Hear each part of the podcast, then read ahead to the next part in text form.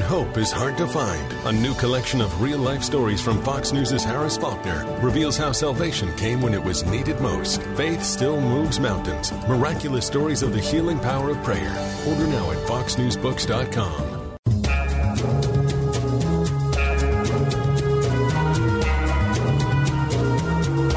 You're listening to Kevin McCullough Radio breaking news as it happens, what it means, and why it matters.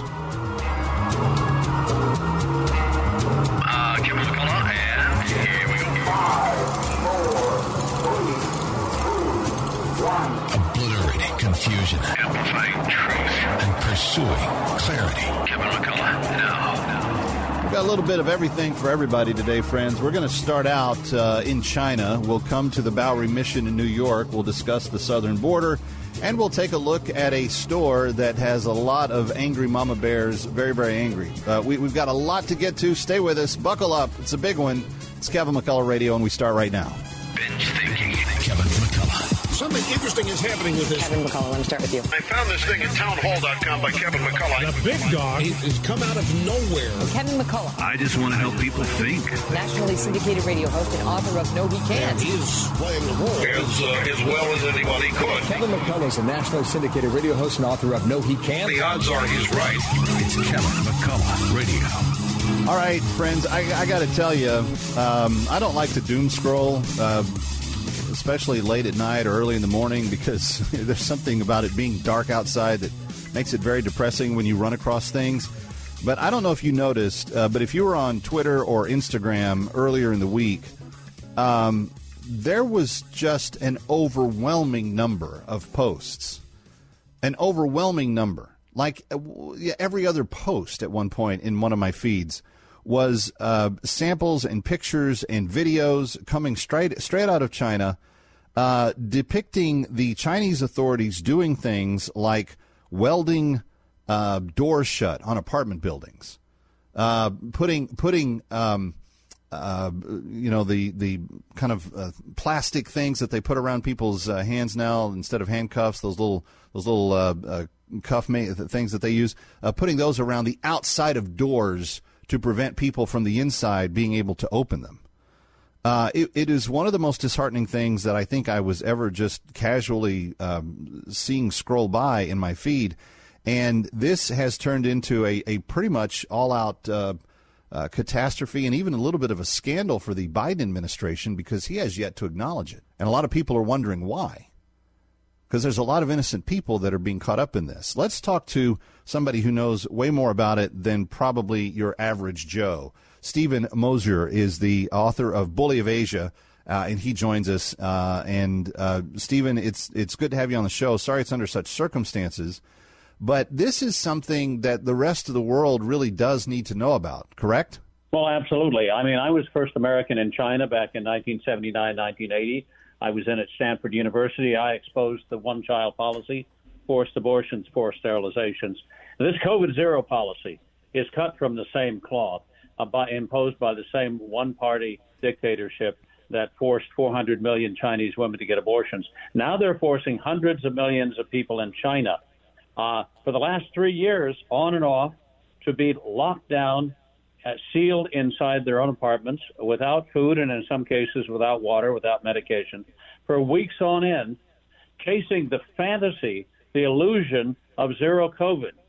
And uh, as I say, this uh, you, you you you mentioned some of the tragic scenes that have occurred. The one that really came to everybody's uh, attention was the uh, the fact uh, that an apartment building in the far western city of uh, Urumqi, which is the capital of a province called Xinjiang, uh, was on fire.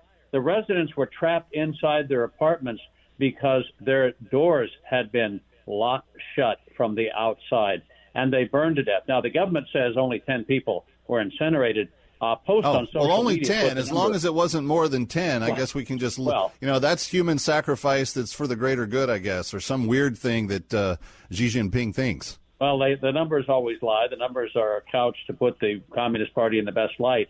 Uh, actually, the number is probably around 44, including children as young as three, burned alive because they were Wow. locked inside unsafe buildings. Um, and this has been going on on and off uh, for the last three years. The Chinese people are long suffering. And they're also terrorized by the Chinese Communist Party.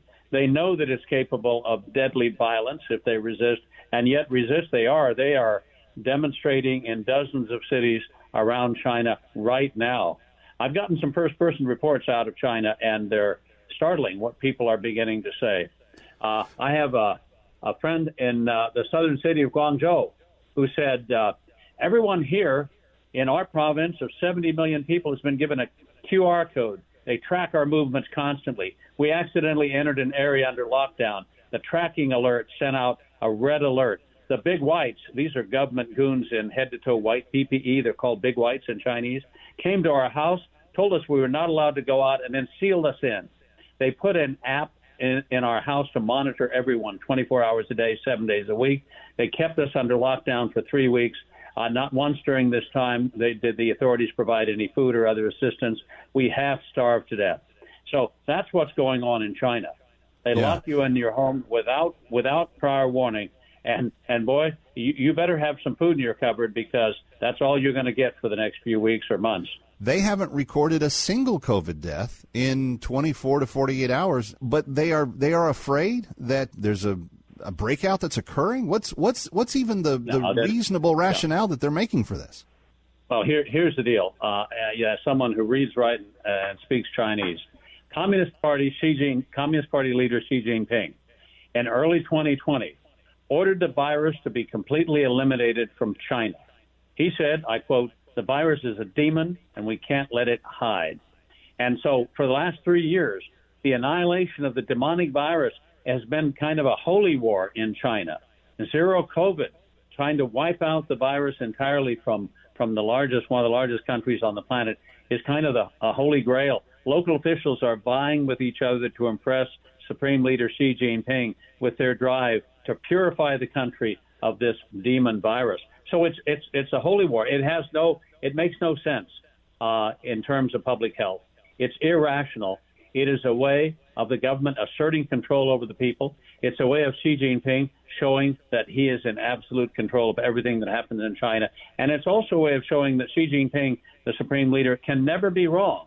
You see, if he said it's a demon virus and we've got to annihilate it, we've got to completely eliminate it from the population, it doesn't matter if millions of Chinese have to die in the process. He can't be wrong, you see. Uh, so let me ask you about this because it's having kind of the opposite effect. Uh, there are protests happening. They are uh, growing in number. Uh, I saw military vehicles rolling into one province uh, earlier on some B-roll on one of the TV stations.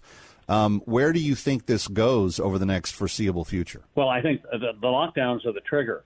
But China's first nationwide demonstrations in 33 years are about a lot more. Remember, 33 years ago, we had Tiananmen. The government, the Communist Party, reacted with deadly force, mowing Yep. down unarmed students and workers in the main square of their capital city with AK 47s, running over their bodies with tanks.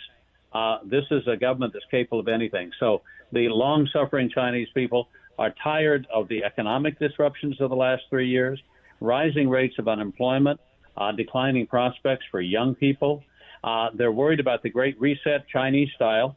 Uh, they have a social credit system and COVID passports. We talked about that. Dictate where you can buy and where you can go. China is now a giant prison camp.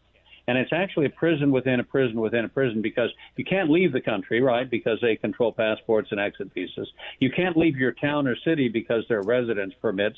And you can't even now leave your home if your uh, your tracking app flashes red and, and shows you've been in close contact with someone who has COVID. So it's a prison within a prison. And I think the Chinese people are tired of living uh, in in a high tech uh, uh, prison, and uh, so a lot of them are demonstrating, and and they're getting braver and braver over time.